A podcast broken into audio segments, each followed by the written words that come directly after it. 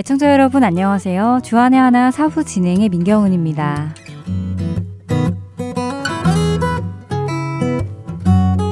아직 3월인데 아리조나는 에어컨을 켜고 운전을 해야 할 만큼 날이 많이 더워졌습니다. 여러분들 계신 곳은 어떠신가요? 날씨 앱을 보니 곧 핸즈팀이 방문할 애나버에는 눈이 오고 있다고 나와 있던데요. 또 어떤 곳은 점차 날이 풀려 봄 냄새가 물씬 풍기는 곳도 있겠지요. 미국이 넓기는 넓습니다. 한 나라 안에서도 이렇게 날씨 차이 정도가 아니라 계절의 차이까지 있는 것을 보면 말이지요. 이렇게 한 나라 안에서도 서로 다른 날씨와 계절을 보며 하나님은 참 오묘하시다 하는 생각이 절로 듭니다. 물론 전능하신 하나님이시니까 하시겠지만 그래도 이 모든 것을 다 다르게 각 지역의 때에 맞추어 관리하고 계시는 하나님은 역시 하나님이십니다. 하나님께서는 이렇게 각 지역의 때에 맞추어 일을 하시고 필요한 날씨를 관장하시기도 하시지만 우리 각 사람에게도 때를 맞추어 하나님의 일하심을 나타내시기도 하시지요. 저는 이 점도 참 놀라운데요. 우리 개인이 태어난 날이 다 다르듯이 예수님을 만나 거듭난 시기도 다 다르지요. 어떤 사람은 아주 어릴 적 주일학교에서 예수님을 구주로 영접하기도 하고 또 어떤 사람은 청소년 때, 어떤 사람은 청년의 때에, 또 어떤 사람은 인생의 절정기에, 어떤 사람은 인생의 노년기에, 그리고 또 간혹 죽음을 가까이 두고 예수님을 구주로 영접하고 거듭나신 분들도 계십니다. 각자의 때가 다 다르지요. 먼저 찬양 함께 들으신 후 말씀 계속 나누겠습니다.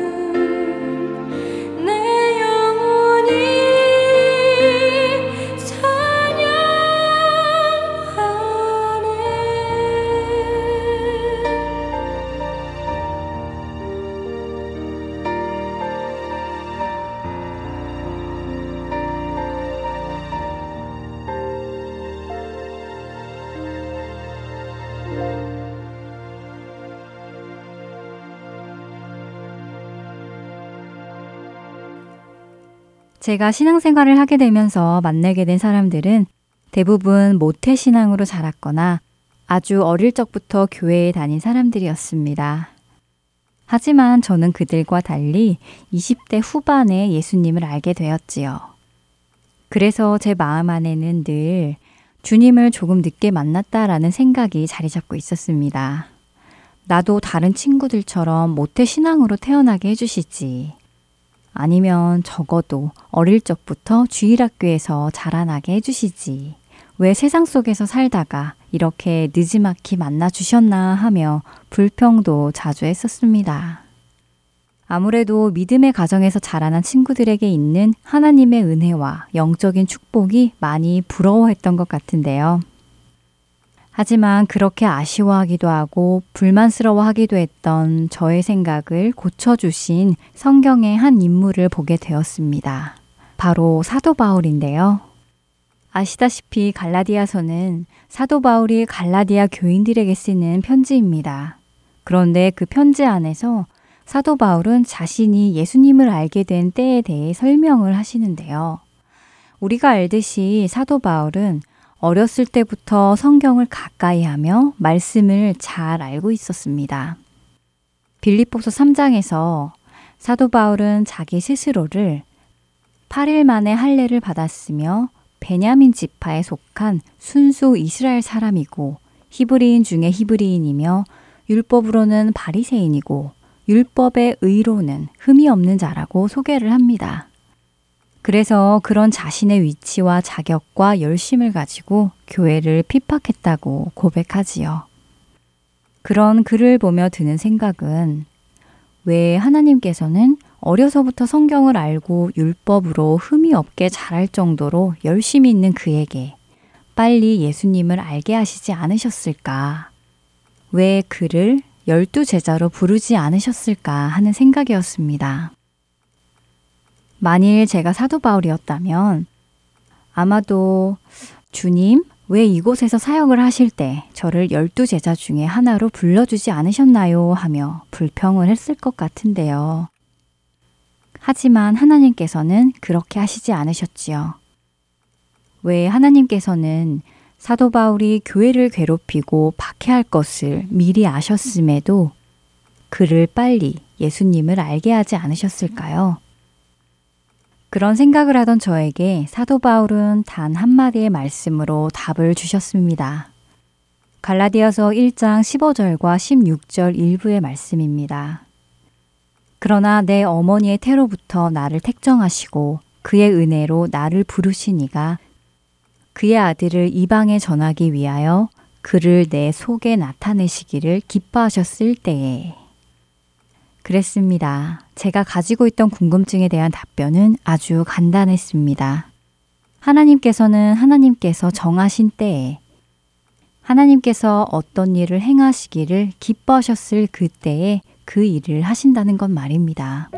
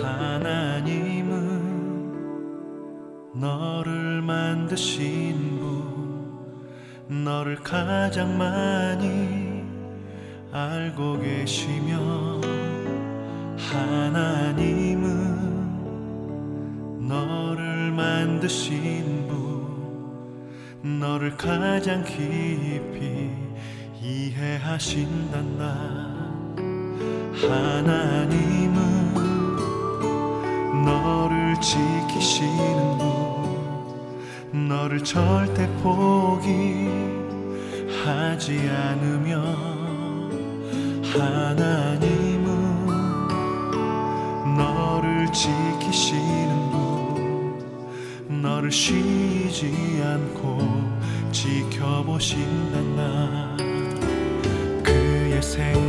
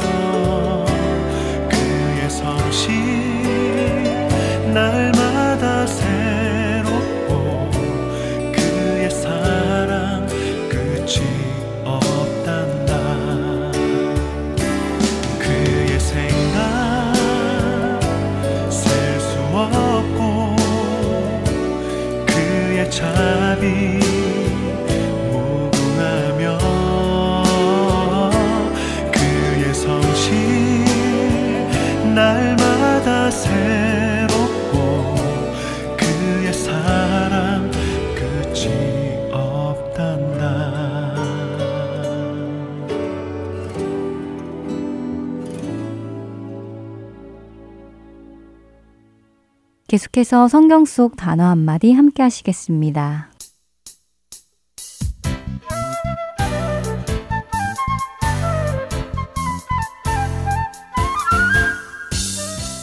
여러분 안녕하세요. 성경 속 단어 한마디 진행의 이다솜입니다. 하나님께서는 온 인류를 사랑하셔서 그 외아들 예수 그리스도를 주셨습니다. 하지만 그 일을 시작하실 때 하나님께서는 지구상의 모든 민족 중 한 민족을 택하셔서 그 일을 시작하셨지요. 바로 이스라엘 민족이지요. 그렇기에 성경을 읽어가다 보면 이스라엘 민족의 역사와 문화와 관련하여 우리에게 익숙치 않은 단어들을 만나게 되기도 합니다. 그들이 가지고 있던 구약시대의 히브리 문화와 신약 시대에 들어서는 헬라 문화 속에서 우리는 가끔 어색한 단어들을 만나지요.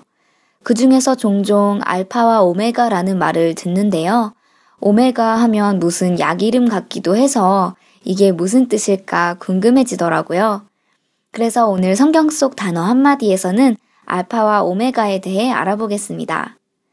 요한계시록 1장 8절에 알파와 오메가에 관한 말씀이 있습니다. 주 하나님이 이르시되 나는 알파와 오메가라. 이제도 있고 전에도 있었고 장차 올 자요 전능한 자라 하시더라. 이 알파와 오메가가 무엇일까요? 알파와 오메가는 헬라어, 즉 그리스 문자의 알파벳입니다. 우리 한글은 기역, 니은, 디귿부터 히읗이 있고 영어는 ABC부터 Z까지 있잖아요.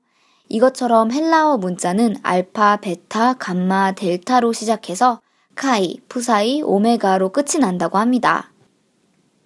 다시 말하면 이 알파는 헬라어 알파벳의 첫 자이고 오메가는 마지막 문자이지요. 하지만 단순히 글자만 뜻하는 것은 아니고요. 당시의 문화에서 알파와 오메가 하면 처음부터 끝을 다 의미한다고 하는데요.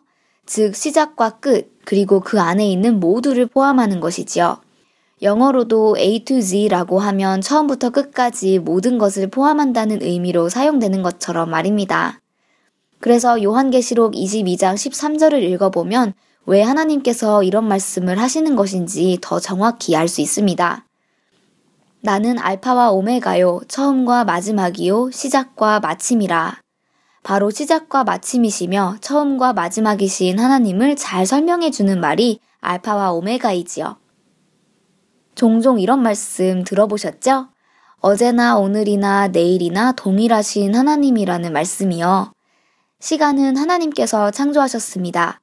그렇기에 하나님께서 시간을 구애받지 않으시지요. 그분은 시간 밖에 계시는 분이십니다. 유한한 존재인 우리는 시간에 따라 나이를 먹으며 변해갑니다. 그러나 하나님은 시간 밖에 계시기에 어제나 오늘이나 내일이나 변치 않으시는 분이시지요. 그분은 모든 것의 시작이시며 마침이 되시는 분이십니다. 이사야서 44장 6절에서 하나님께서 말씀하십니다. 이스라엘의 왕인 여호와, 이스라엘의 구원자인 망군의 여호와가 이같이 말하노라. 나는 처음이요, 나는 마지막이라. 나 외에는 다른 신이 없느니라. 구약 성경이나 신약 성경이나 동일하게 하나님께서는 오직 한 분이시며 처음이자 마지막이심을 하나님께서 스스로 말씀하십니다. 곧 모든 것이 하나님께 속하였으며 모든 것이 그분의 통치 안에 있다는 말씀입니다. 어느 것 하나 그분의 통치 밖에 있는 것은 없습니다. 심지어 그분을 믿지 않는 사람까지도 말입니다. 그런 처음이자 마지막이신 하나님을 알게 된 것은 참으로 감사한 일이 아닐 수가 없습니다. 감사하며 사는 우리들이 되기 바랍니다. 오늘 성경 속 단어 한마디는 여기에서 마치겠습니다. 저는 다음 주에 다시 찾아뵐게요. 애청자 여러분, 안녕히 계세요.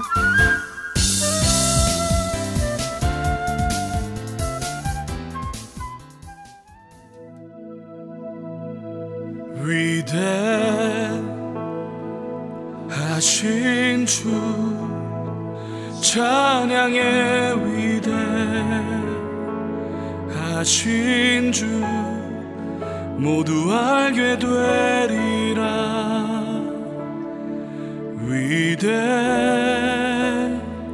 위대하신 주. 두 손로 믿고.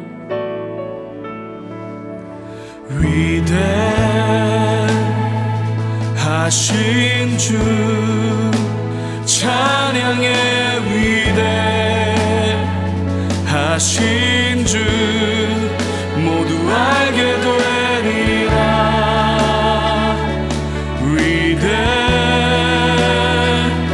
위대하신 주. 위대하신 하나님께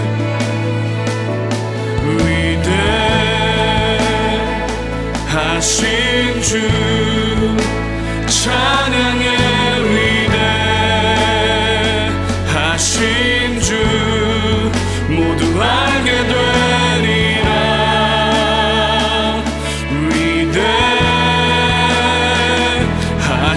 주 모든 이름 위에 뛰어나신 그분의 이름을 높여드립시다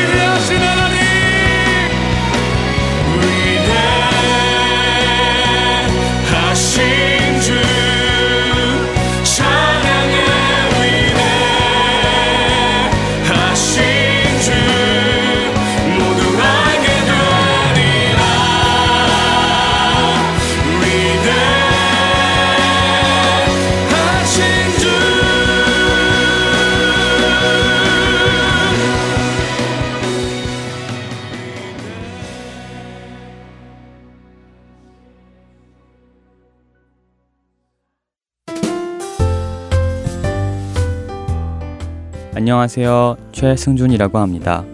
3개월 혹은 6개월마다 새로운 방송들이 여러분을 찾아가는데요. 지난 방송을 다시 듣고 싶어 하시는 분들이 많이 계시더라고요. 그런 분들을 위해 제가 그 방법을 말씀해 드리겠습니다. 홈페이지 www.heartandsoul.org로 접속하셔서 특별 방송을 클릭하시면 됩니다. 또한 CD로 듣고 싶으신 분들은 사무실로 전화해 주시면 원하시는 방송을 CD에 담아 보내드리도록 하겠습니다. 전화하실 사무실 전화번호는 602-866-8999입니다.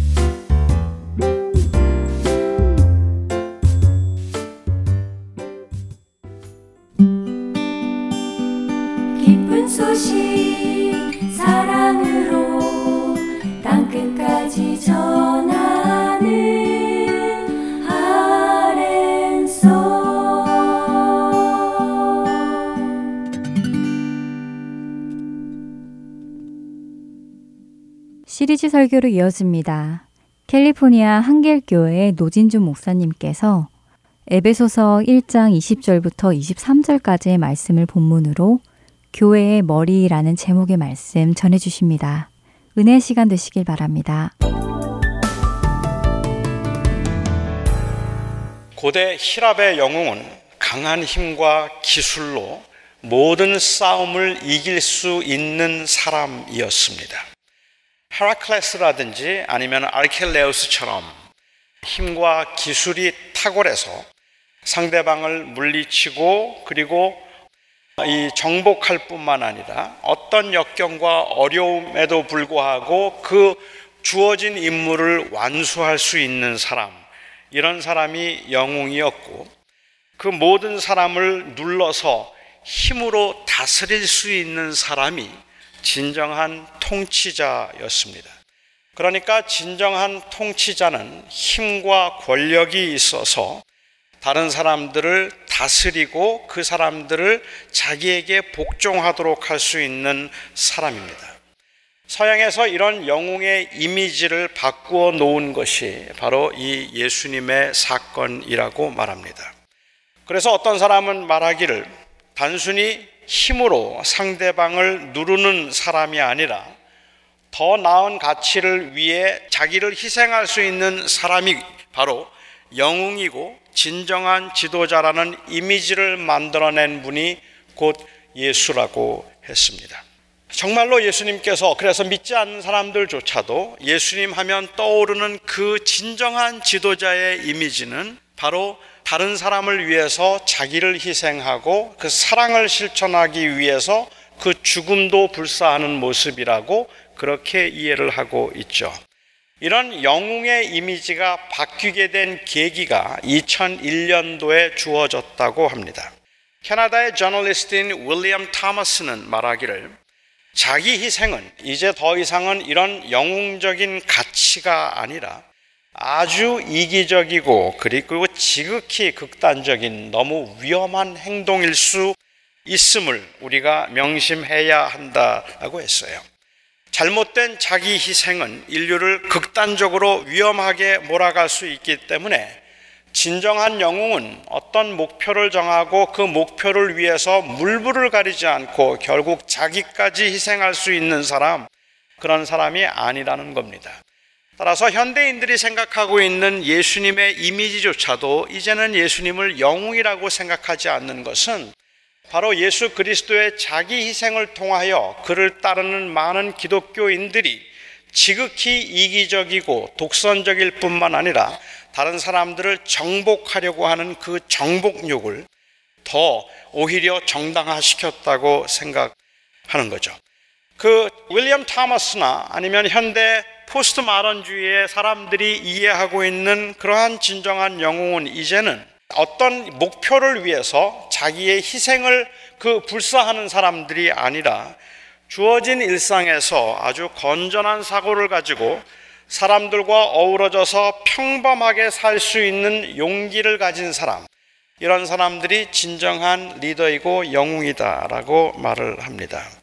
그러니까 2014년을 살고 있는 우리들에게 익숙한 지도자의 모습은 섬김을 받는 자가 아니라 섬기는 자, 강력한 카리스마로 사람들을 좌지우지하거나 사람들을 자기 아래 복종시켜서 순종하게 만들 수 있는 사람들을 탁월한 지도자라고 생각하기보다 오히려 그냥 평범한 동네 아저씨 같은 그 이미지를 지도자라고 생각하는 것 같아요. 교회도 그렇습니다. 21세기의 교회들은 막 눈이 이글거리는 그러한 그 카리스마를 가지고 사람들을 주눅들게 만들 수 있는 그런 목사보다는 조금 어리숙해 보여도 친근하고 편안한 목사를 선호합니다. 어쩌면 이런 이미지에 익숙해져 있는 현대인들, 그냥 평범한 사람이 좋고, 그냥 동네 아저씨 같은 사람이 좋고, 아무리 지도자라고 할지라도 그냥 보통 사람처럼 살아가는 사람들을 좋아하는 이런 것에 익숙해져 있는 저희들에게 오늘 본문에 나오는 이미지, 모든 권세와 능력과 주권과 통치보다 높고 만물을 그 발 아래 복종하게 하시는 이 장엄한 이미지는 우리에게 그렇게 익숙하지 않습니다. 아니, 그뿐만 아니라 현재 우리에게 주어진 그 현실적인 상황을 놓고 볼 때에도 오늘 말씀은 너무 생소합니다. 바울은 오늘 본문에서 하나님께서 그리스도를 이 세상의 모든 통치와 권력과 그리고 또한 주권과 능력 위에 뛰어나게 하시고 모든 만물을 그 발 아래 복종하게 하셨다고 했습니다. 이 세상의 주권, 통치, 그리고 능력, 결국은 힘을 상징할 텐데 세상의 모든 권력과 힘이 이 예수님께 무릎을 꿇고 예수님을 주라 섬기게 했다는 의미입니다. 이미 예수님을 주라고 부르고 세상을 살아가는 우리 하나님의 사람들에게는 이 말씀이 그렇게 크게 이의가 없겠지만 그러나 사실은 그렇게 가슴을 뛰게 하거나 우리의 마음을 설레이게 만들지도 않습니다. 현실은 그렇지 않기 때문입니다.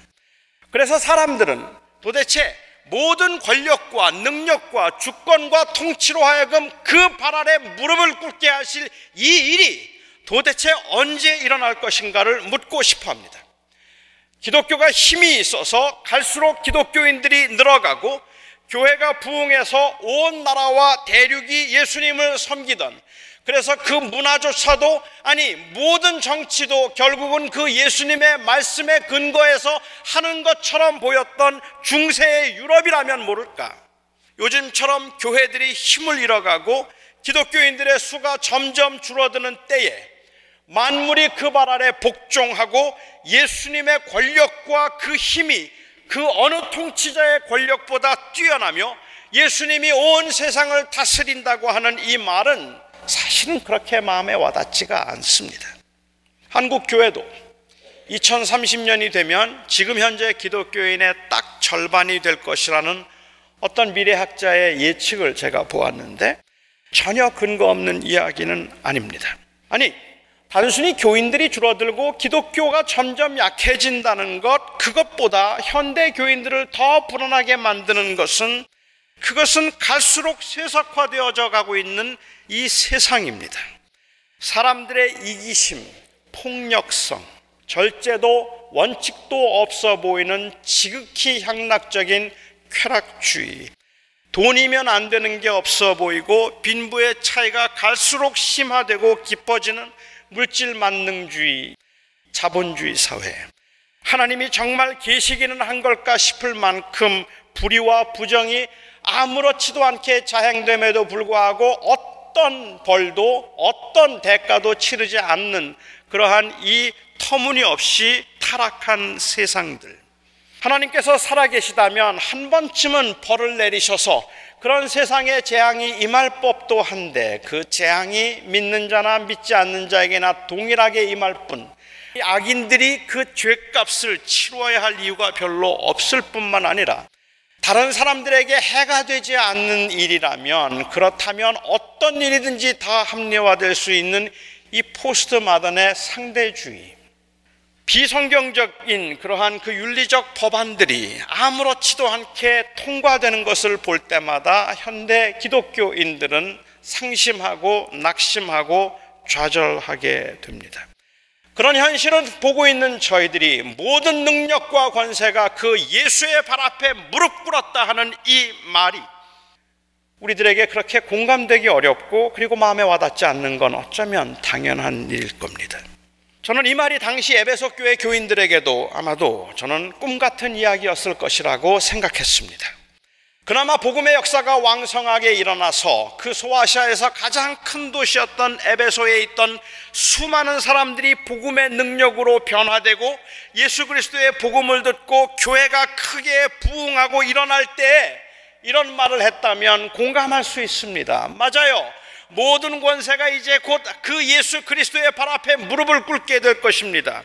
하지만 생계의 위협을 느낀 시민들의 그 폭동 때문에 속수무책으로 밀려나야만 했던 이 에베소의 교인들, 또들의 흥분에 어쩔 수 없어서 도망을 가야만 했던 바울이 이 세상의 모든 정권과 모든 권력과 통치가 그 발 앞에 무릎을 꿇었다고 말한다면 그야말로 뜬구름 잡는 이야기가 아니겠습니까?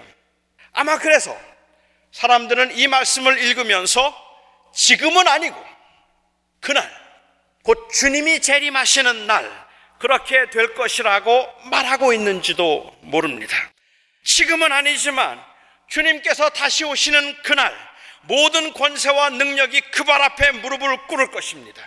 주님이 다시 오시는 날 모든 뒤틀려진 것이 다 자리를 잡게 될 것이고 세상의 질서가 바뀌게 될 것이고 지금 큰 소리 치는 사람들, 지금 마치 천하를 소유한 것처럼 온갖 횡포를 부리고 있는 그 모든 사람들이 예수님의 발 앞에 무릎을 꿇게 될 것입니다.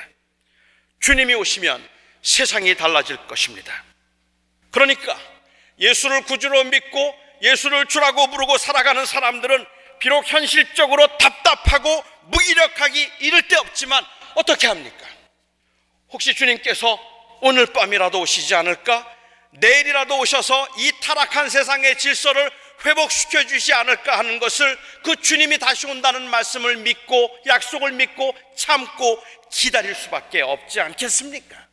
그렇게 기다리며 사는 것밖에 이 험한 세상에서 주님이 모든 것의 주권과 통치를 가지고 계시다고 말하지만 아직은 아니니까 주님 오셨을 때 그리 될 것이니까 그러니까 그때까지 그냥 기다려야죠.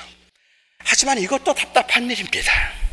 하나님의 아들로 인간의 몸을 입고 이 땅에 오셔서 십자가의 죽음으로 사망의 권세를 이기시고 그리고 하늘로 올라가셔서 다시 오마 약속한 지 2000년이 지났습니다.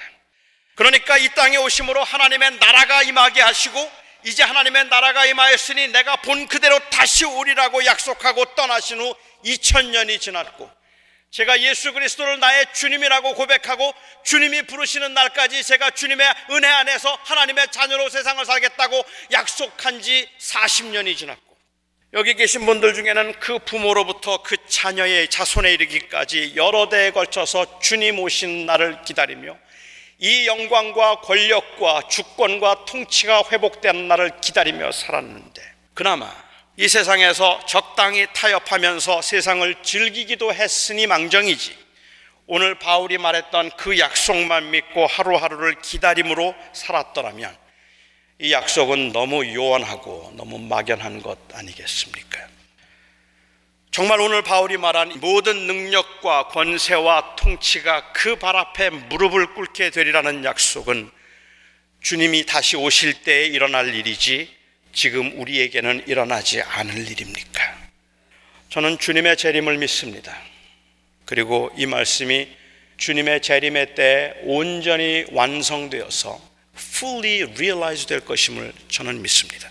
하지만 저는 오늘 바울의 이 말씀이 재림 때 일어날 일에 관한 말을 하는 것은 아니라고 저는 생각합니다. 예수님께서는 이 땅에 계실 때 천국 복음을 전하시면서 하나님의 나라가 이미 임했다고 선언했습니다. 예수님께서 이 땅에 오심으로 하나님의 나라가 이미 임했습니다. 2000년 전에 예수님이 오심으로 하나님의 나라가 임해서 갇힌 자에게 자유를 병든 자에게 치유를 그리고 가난한 자들에게 복음이 전파되도록 하셨습니다. 다만 주님께서 다시 오실 때까지 그 통치와 다스림이 아직은 온전히 완성되지 않았을 뿐입니다. 그래서 예수님의 초림과 재림 사이를 신학적으로는 이미 임하였으나 아직 임하지 않은 하나님 나라라고 부릅니다. The kingdom ready and the kingdom not yet. 결국은 그 사이를 살아가는 저와 여러분, 이미 임하였으나 아직 임하지 않은, 이미 임하였으나 아직 온전히 실현되지 않은 이 그 긴장, 그 사이를 살아가는 저와 여러분은 바로 이 임하였으나 임하지 않은 하나님 나라의 긴장을 가지고 살아갑니다.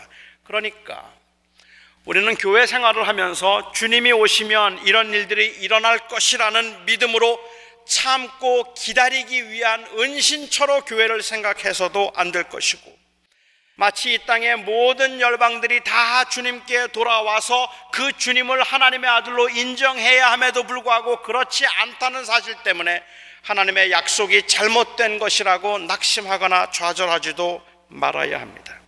오늘 본문은 바로 그런 긴장 가운데 살아가고 있는 사람들의 삶과 사명을 말하고 있습니다. 특히 바로 이 긴장 가운데 성도들로 하여금 사명을 다하면서 살아가도록 하나님께서 세우신 것이 바로 교회임을 강조하고 있습니다. 그러니까 오늘 이 말씀은 종말의 때에 관한 이야기가 아니라 사실은 교회에 관한 이야기입니다. 우리가 주님의 다스리심을 온전하게 드러내고 인정할 때는 단순히 주님이 재림하셨을 때가 아닙니다. 예수가 우리의 왕이요, 우리의 주라고 고백하고 선언하며 이를 인정하고 살아가는 그리스도인들의 삶은 주님이 다시 오실 때에 일어나는 것이 아니라 예수를 주라고 시인하고 하나님의 자녀가 되었을 때에 일어나는 일입니다. 오늘 본문은 따라서 이 일이 언제 일어날 것인가 하는 것에 관해서 말하고 있는 것이 아니라 이 일이 어디에서 일어나야 되는가 하는 것에 관해서 말하고 있다는 말입니다. 오늘 본문 말씀은 그러니까 하나님의 주권과 통치와 하나님의 그 능력과 하나님의 그 다스림이 언제 일어날 것인가에 관해서 말하고 있는 것이 아니라 어디에서 이 일이 일어나야 되는가 하는 것을 말하고 있다는 말입니다. 어디에서 이 일이 일어나야 합니까? 어디에서 주님의 통치와 주님의 다스림이 드러나야 합니까?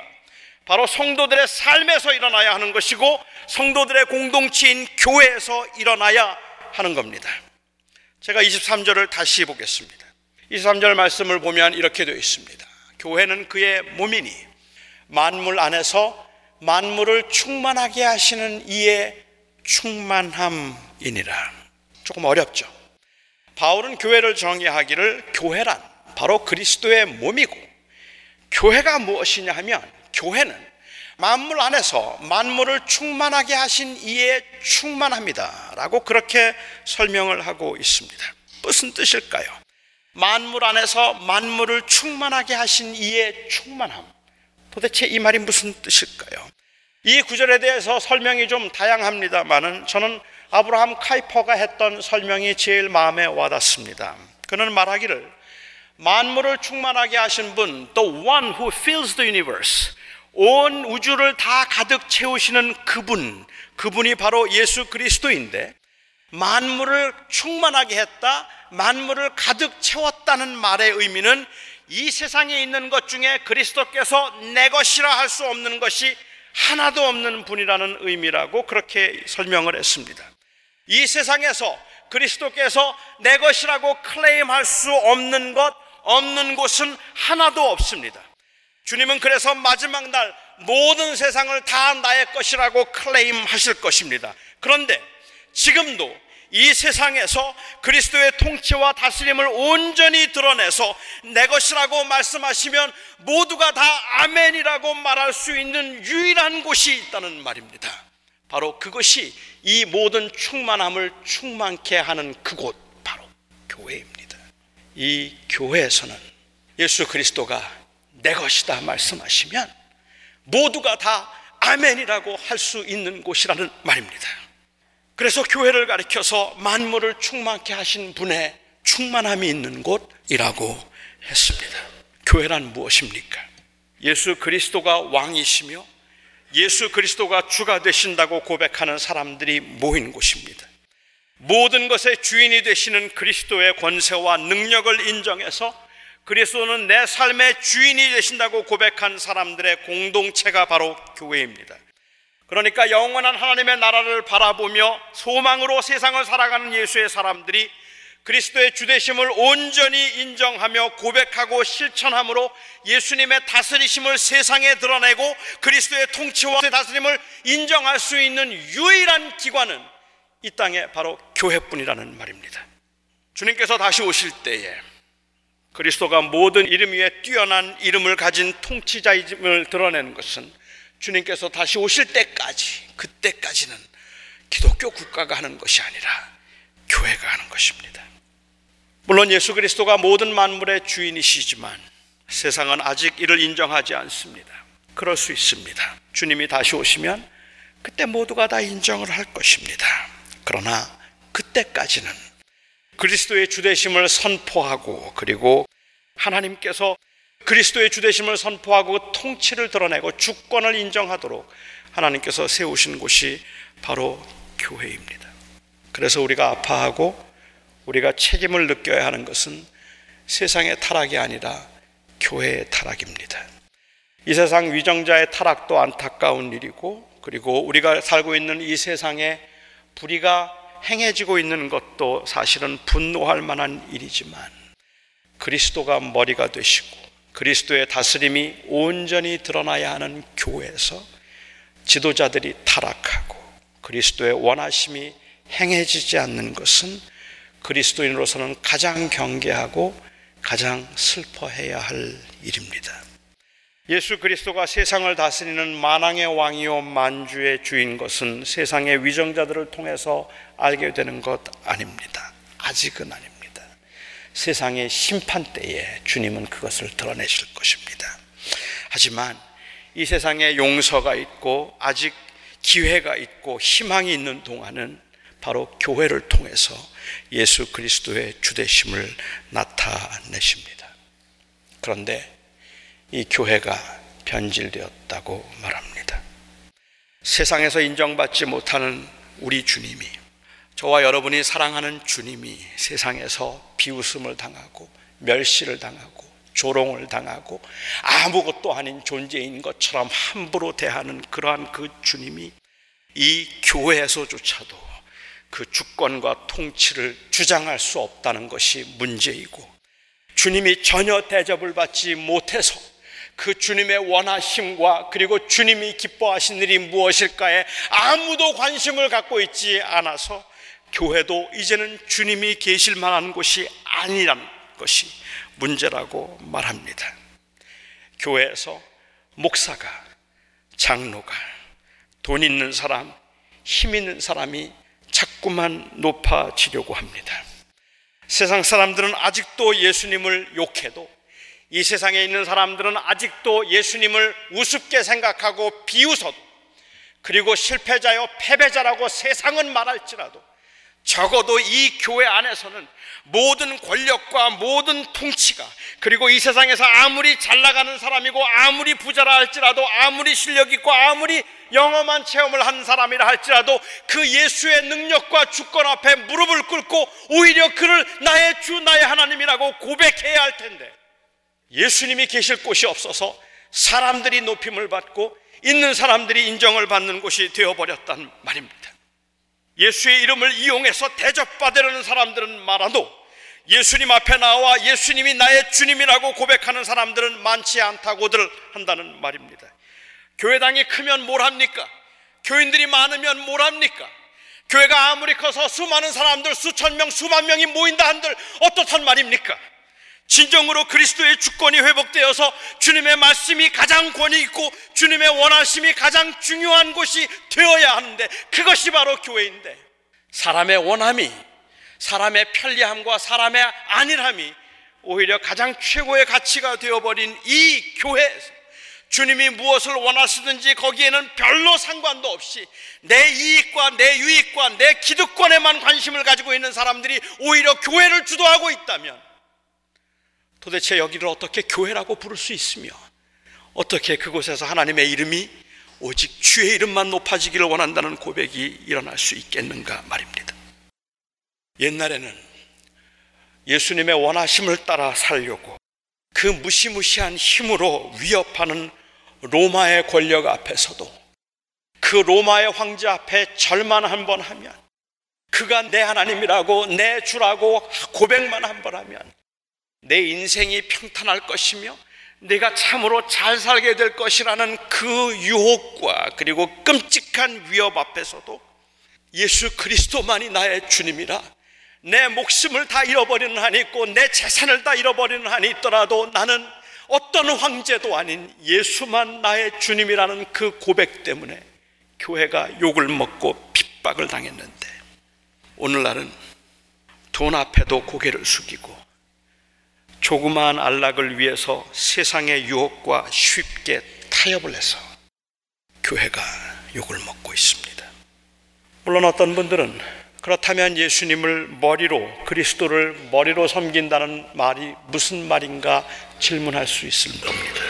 이 교회에서 모든 주권과 능력이 그 발 앞에 복종한다는 말이 도대체 구체적으로 무슨 말인가 질문하실 수 있을 겁니다. 어떻게 살라는 말인가? 교회는 무엇을 하라는 말인가? 저는 충분히 이해할 수 있습니다. 주님께 순종하라는 명목으로 목사에게 순종을 요구했고, 주님만 섬겨야 한다는 그 요구로 교인들을 단순히 교회 부흥을 위한 소모품으로 전락시켜 버렸기 때문입니다. 그 반작용으로 목사를 섬기지 않는 것이 곧 주님을 섬기는 것이고 교회에 열심을 내지 않는 것이 곧 주님을 위해 주님을 높이는 것이겠다 싶어서 이제는 주님을 사랑하는 사람들이 주님을 사랑하기 때문에 교회를 떠나고 교회를 포기하고 있습니다. 저는 이 두 경우가 모두가 다 너무 가슴이 아프고 답답합니다. 이 교회가 더 이상은 주님이 계신 곳이 아니라고 해서 교회를 떠나는 것도 답답하고 이 교회가 이제는 내 것이라고 생각을 해서 그래서 그 안에서 온갖 권력 다툼과 그리고 싸움과 시기와 또한 그래서 세속적인 가치관에 의해서 사람들이 판단되는 것들이 너무 안타깝습니다. 저는 목회를 하면서 마음속으로 수백 번도 더 고백을 했습니다. 이건 내 교회가 아닙니다. 그런데 그 고백만으로 부족한 것을 깨닫습니다. 이건 내 교회가 아니지만 이건 남의 교회도 아닙니다. 이건 내가 사랑하는 주님의 교회입니다. 이 교회가 내 교회가 아니지만 남의 교회라면 그냥 훌훌 털어버리고 떠나버리면 되는 겁니다. 그냥 안 보고 싶은 사람들 보지 않으면 되는 겁니다. 이 교회가 내 교회가 아니라는 그러한 마음만 가지고 있었더라면 교회가 시끄러울 때, 교회가 어려울 때 그냥 손을 놓으면 되는 겁니다. 하지만 이 교회는 남의 교회도 아니고 주님의 교회입니다. 이것이 주님의 교회이기 때문에 우리 안에는 아픔이 있어야 되고 우리 안에는 고통이 있어야 된다는 말입니다. LA에 있는 교회들만을 놓고 이야기를 해도 우리 조국에 있는 교회들만 놓고 이야기를 해도 예수 그리스도를 주라고 부르고 있는 그 교회들을 놓고 이야기를 하더라도 너무 많은 사람들이 교회에서 실망하고 교회를 떠나고 교회가 문제가 많다고 해서 교회를 더 이상은 믿지 않겠다고 말하고 그래서 교회를 멀리하고 교회를 피해가고 있는 그 사람들의 모습을 보면 너무 안타깝고 답답해서 견딜 수가 없다는 말입니다. 충분히 이해하는 것이고 이해하지 못하는 것 아니지만 그럼에도 불구하고 이 교회가 주님의 교회이기 때문에 저는 주의 백성들이 이 교회를 통하여서 예수 그리스도께서 주되시며 예수 그리스도가 통치자이시고 예수 그리스도가 바로 우리를 다스리는 분이라는 고백을 우리는 회복해야만 하는 겁니다. 사랑하는 성도 여러분, 교회가 무엇입니까? 이 교회는 오늘 바울이 고백하는 것처럼 예수 그리스도는 교회의 머리이며 교회란 만물 안에서 만물을 통치하시는 충만케 하시는 이의 충만함이 있는 곳이 바로 교회라서 세상에서는 예수님을 욕하고 세상에서는 주님께서 머리 둘 곳도 없을 만큼 그렇게 주님이 천대를 받아도 교회 안에서는 모든 성도들이 그의 이름을 높이고 그를 사랑하고 그를 귀히 여기고 그리고 그를 섬기고 그가 내 주님이라고 고백하며 말씀만 하시면 내가 듣겠나이다라고 말할 수 있어서 내가 내게 명하노라라고 말하면 모든 사람들이 아멘이라고 말할 수 있는 그리스도의 통치와 다스림이 온전히 드러나는 곳이 바로 교회 아닙니까? 그런데 세상에서 조롱을 받고 멸시를 받는 그 주님이 이 교회에서 더 멸시를 받는단 말입니다. 교회 안에서 주님이 더 그 이름이 더 땅에 떨어져서 사람들은 모두가 다 그 예수님의 이름으로 자기의 편안함과 자기의 유익만을 찾아가려고 하고 있기 때문에 오늘 이 시대의 교회를 통해서 교회에서조차도 주님이 높아지기보다는 사람이 높아지고 사람이 대접받으려고 하고 지극히 인간적인 방법들로 어떻게 하면 내가 더 크고 더 높아질 수 있을까만 생각하고 있는 그러한 곳이라면 저는 그것이 가슴이 아프단 말입니다. 교회에서는 찬양하고 예배하는 내내 사람들이 자기의 기분과 자기의 취향을 말하지 않고 주님의 이름만 높이는 것을 보았으면 좋겠고 구제도 선교도 예수님의 이름으로 행해졌으면 좋겠습니다.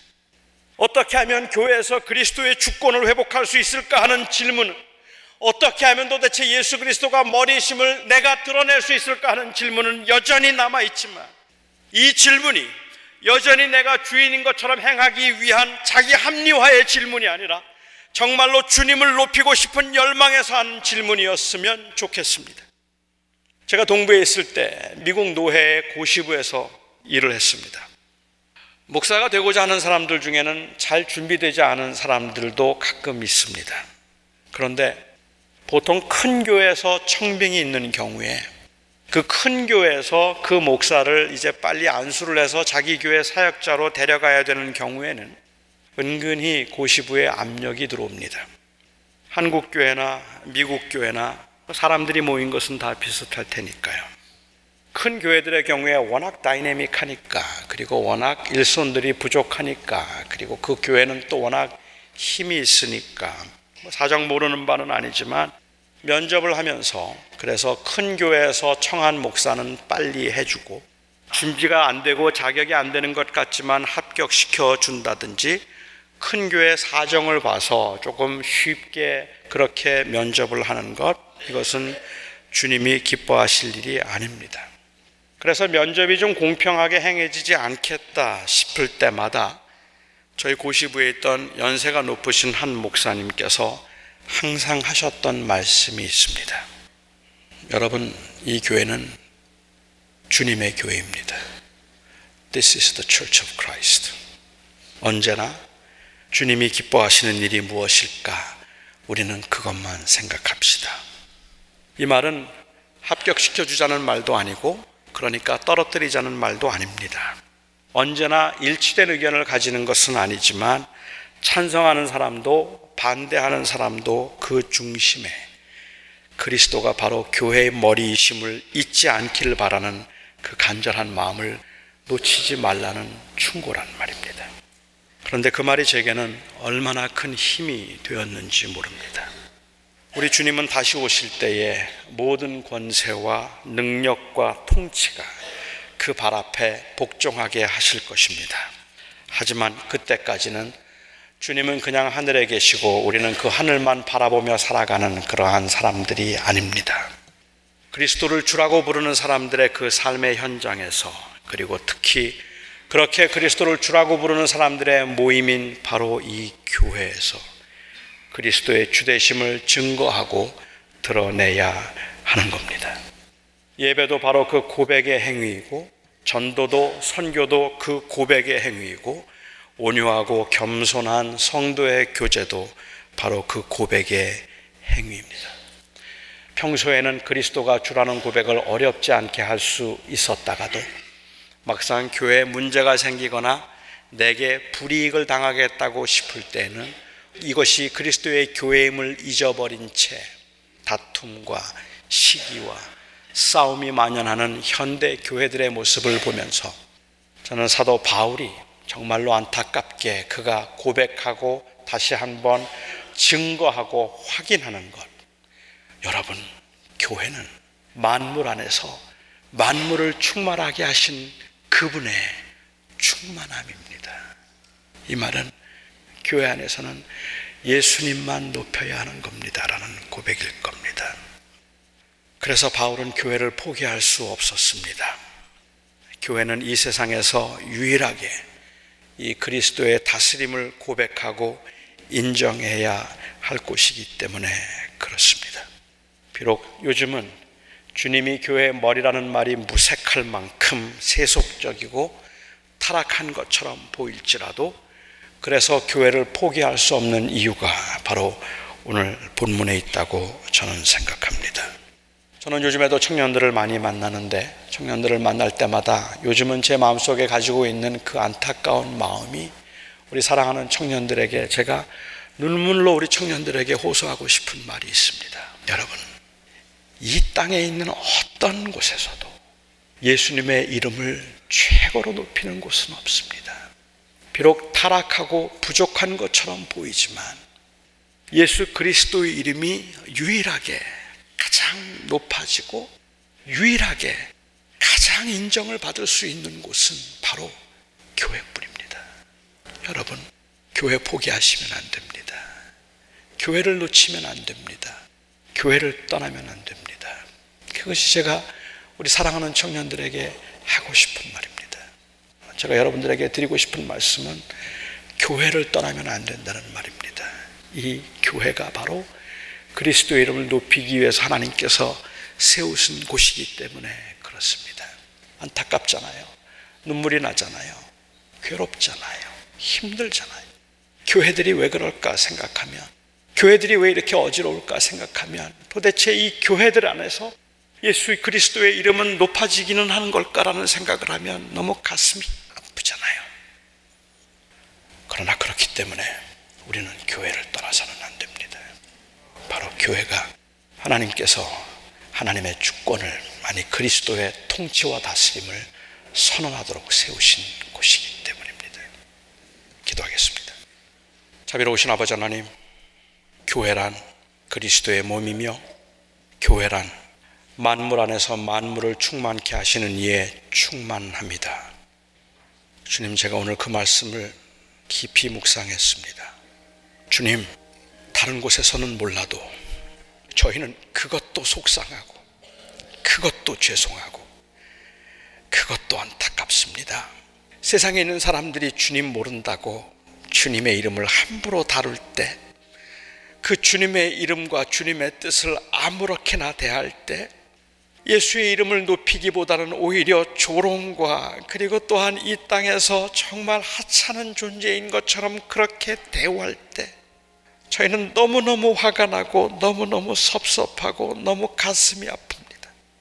우리가 사랑하는 주님, 내가 사랑하는 주님, 나의 생명이시며 틀림없이 하나님이신 그 주님의 이름이 어쩌다가 이 땅에서 이렇게 천대를 받는가 생각하면 너무너무 안타깝고 죄송합니다. 그런데 그 이름이 교회에서도 인정을 받지 못하고 교회에서도 높임을 받지 못할 때 하나님 어찌해야 합니까? 정말 하나님 앞에 부끄럽고 정말 하나님 앞에 죄송합니다. 부족한 제가 목회를 하면서 정말 아무것도 아닌 제가 그냥 그 은혜 때문에 목회를 하면서 이 교회는 주님의 교회다. 이 교회의 머리는 주님이시다. 이 교회에서는 내가 대접받는 게 아니라 주님 대접받는 거고, 내가 인정받는 것 아니라 주님이 인정받는 것이고, 이 교회는 주님만 높아지면 된다.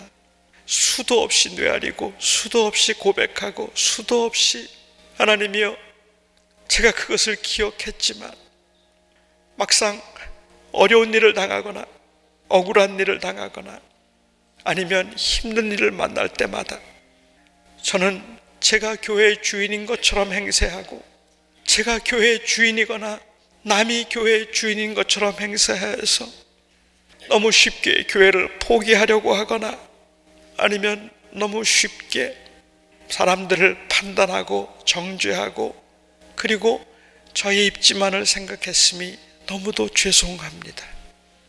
땅에 하나님께서 세우신 모든 교회에서 예수 그리스도는 바로 만물 안에서 만물을 충만케 하신 이의 충만함이라고 고백할 수 있고 오직 그 이름만 높일 수 있기를 아니 그렇게 되기를 간절히 소원합니다.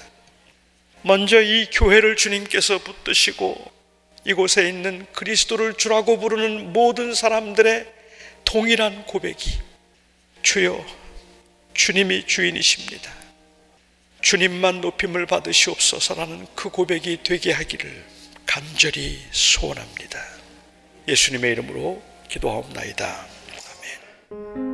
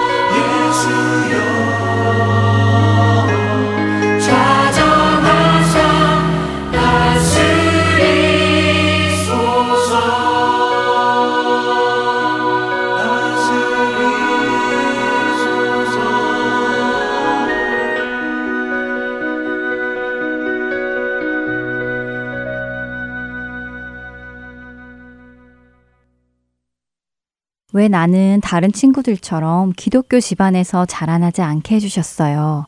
왜 조금 더 일찍 주님을 알게 되어 교회에서 청소년 시기를 보내도록 해주시지 않으셨어요? 라고 불평을 하던 저에게 갈라디아서의 말씀은 큰 은혜가 되었으며 동시에 하나님의 때가 가장 온전한 때라는 믿음이 생기게 되었습니다. 제가 생각하기에는 늦은 것 같지만 20대 후반 주님을 만났던 그때가 바로 하나님의 기뻐하시는 때였습니다. 사도 바울의 고백 그대로 하나님께서는 제 어머니의 태로부터 저를 택정하시고 은혜로 저를 부르셨지만 그것을 알게 하신 때는 하나님께서 예수 그리스도를 제 속에 나타내시기를 기뻐하셨을 때였다는 것입니다. 제가 원하는 때가 제가 기뻐하는 때가 아니라 말이지요. 어쩌면 우리는 모든 부분에서 이처럼 생각하며 살고 있지는 않는지 부끄러워집니다. 하나님의 기뻐하시는 때가 아니라 내가 기뻐하는 때에 일어나야 하고 하나님께서 원하시는 일이 아니라 내가 원하는 일이 일어나야 하며 하나님의 영광이 나타나는 것이 아니라 나의 영광이 나타나기를 바라며 살고 있지는 않는지요. 하지만 우리가 하나님의 전지전능하심과 그분의 신실하심을 경험하여 알게 된다면 우리는 더 이상 나의 기뻐하는 때에 나의 원하는 것이 이루어지기보다 하나님의 원하시는 것이 하나님께서 기뻐하시는 때에 이루어지는 것을 기뻐하게 될 것이라 믿습니다. 그러나 내 어머니의 태로부터 나를 택정하시고 그의 은혜로 나를 부르시니가 그의 아들을 이방에 전하기 위하여 그를 내 속에 나타내시기를 기뻐하셨을 때에 갈라디아서 1장의 말씀처럼 바로 그때에 하나님은 우리를 만나 주셨습니다.